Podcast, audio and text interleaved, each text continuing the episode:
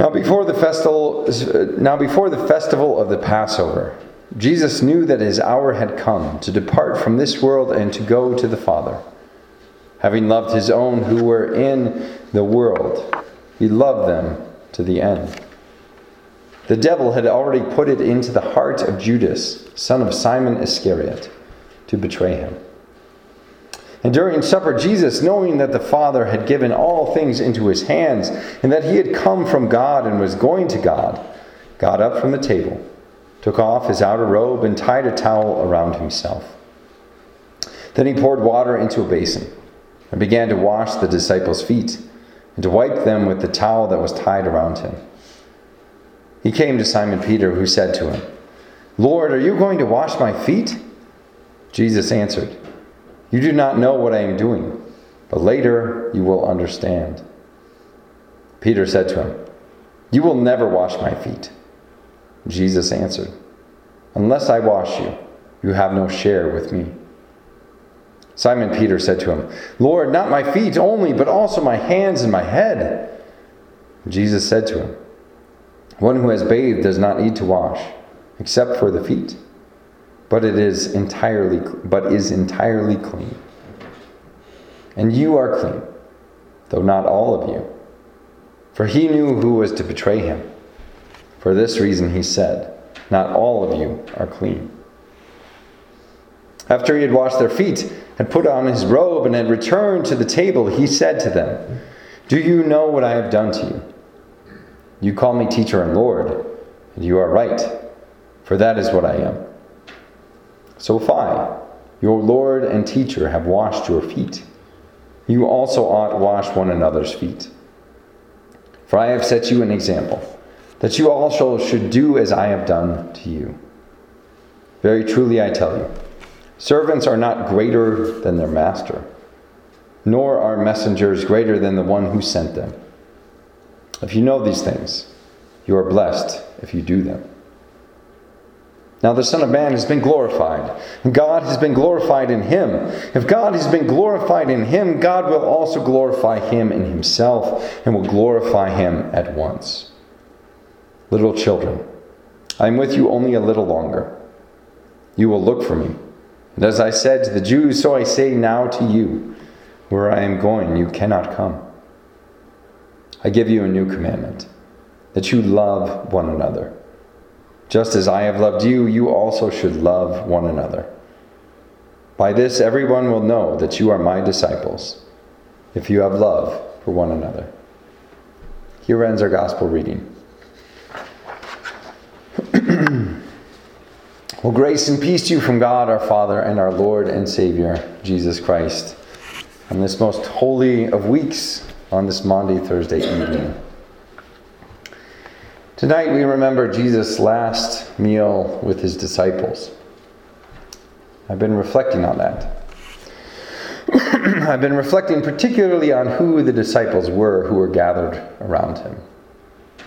Now, sure, they were his close friends we'd spent, we believe, about the past three years wandering the countryside with, sleeping without a roof over their heads, and basically begging for food. On this night, though, they got a feast. They got their Passover feast in a room of their own. Which, in one right, seems fitting. Seems like it would be a blessed thing, especially during the Jewish Holy Week of Passover. And yet, I've been thinking about those who were at that table with him. You know, that long table as Leonardo da Vinci painted out course, in that most famous painting, everybody is sitting on the one side, which seems like would make for awkward conversation partners, right? a uh, beautiful painting, but sometimes art looks better than it does in a real situation, right? but there they were, 12 who were gathered around their Lord and their teacher. Amongst those 12 was Thomas who would soon be known as the doubter. The one who would doubt his friends when they told him that Jesus was not dead, but had risen again. Who told them explicitly that he would not believe their words. unless he saw that resurrected Christ for himself and put his hand in the side of Jesus and in the, in the scars of his on his wrists.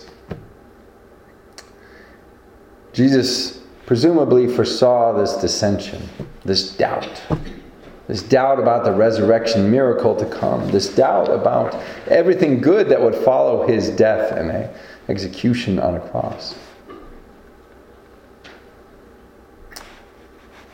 And yet, he was grateful that Thomas was there.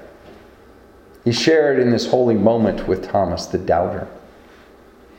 And more than that, he washed Thomas's feet. At that same table was James and John, the sons of Zebedee, who sought to set themselves up above the other ten, right? To be the greatest, to be closest to Jesus' side, right? To be the greatest in the kingdom of heaven. These boastful people who thought they were better than everyone else. Now, mind you, there, Jesus had more than 12 disciples, right? various times and reported in the Gospels, he presumably had hundreds and at times maybe even thousands. Definitely hundreds, right? There were many more than the 12, but these 12 were set aside as the special 12, representing the 12 tribes of Israel around the Messiah who would form this new covenant not just with the people of Judah and Israel, the descendants of Abraham, but with the whole world. And these 12 guys were the closest to that miraculous event. But that wasn't good enough for James and John. James and John needed to be elevated above the other 10. And in their boastfulness, they pushed for that. And when they did, Jesus rebuked them and said, If anybody wants to be the greatest of all, he must be servant of all. He put them in their place, but he knew what was in their hearts. That if they could choose for themselves, they would choose to be greater than everyone else at that table. And still, Jesus wanted them there. Still, Jesus washed their feet. Also at the table was famous Peter, the rock on which he would build his church. But that night, that night, Jesus knew. Jesus said as much. Peter would deny him three times. In that most holy hour where he was put on trial for his very life. This disciple, in which he would entrust the entirety of church, the Christianity that would follow after his death and resurrection would be placed in Peter's hands. And yet, Jesus, for that night, knew that Peter's story was one of denial and rejection. In front of everyone who he asked, Peter would say, He did not know. He did not know Jesus. Do not associate me with that man and fear and anxiety, he said he did not know his Lord and teacher, whom he had spent the better part of three years, upended his career for, left his family for. That night, Peter would deny him not once, not twice, but three times. Jesus knew this, and he welcomed Peter to the table anyway. Jesus knew this deep down, and still he washed Peter's feet. He got down on his knees and cleansed the feet like a servant of the one who would deny him so infamously through the ages. And of course, we all know that at that table too was Judas Iscariot who by that point, at least as the Gospels tell us, had already been plotting with the, with the chief priests and the temple police to make sure that this Jesus would be apprehended. Judas was there. Betrayal was already in his heart, in his mind, and was clearly sanctioned with corrupt money from the temple and corrupt evil within his own heart. His betrayer was at hand. And Jesus knew it. Unlike Peter's denial, where Peter could just say the words and no repercussions would really blow back on Jesus. Judas's betrayal that very evening would result in his trial and ultimately his death in one of the most painful ways possible throughout the history of the world. That was the weight of Judas's betrayal. Jesus saw it in, it, in Judas's heart. Jesus knew it full well. And still, still, Jesus welcomed Judas to the table. He shared in the bread and the wine with that man, that most sinful of men. And still, Jesus got down on his knees and washed Judas's feet.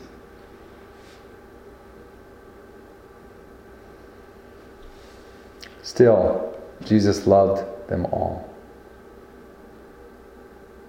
There was nothing that they could do that would keep Jesus from loving each and every one of them.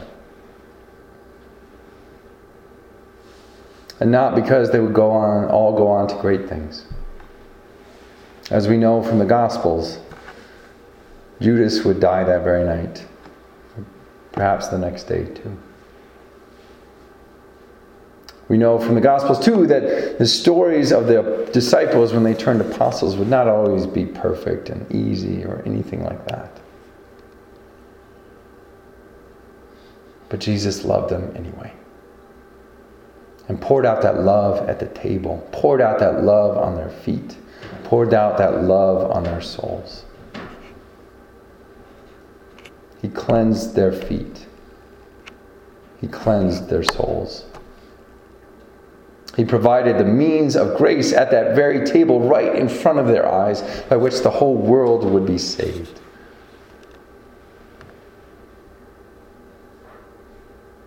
We remember that this evening.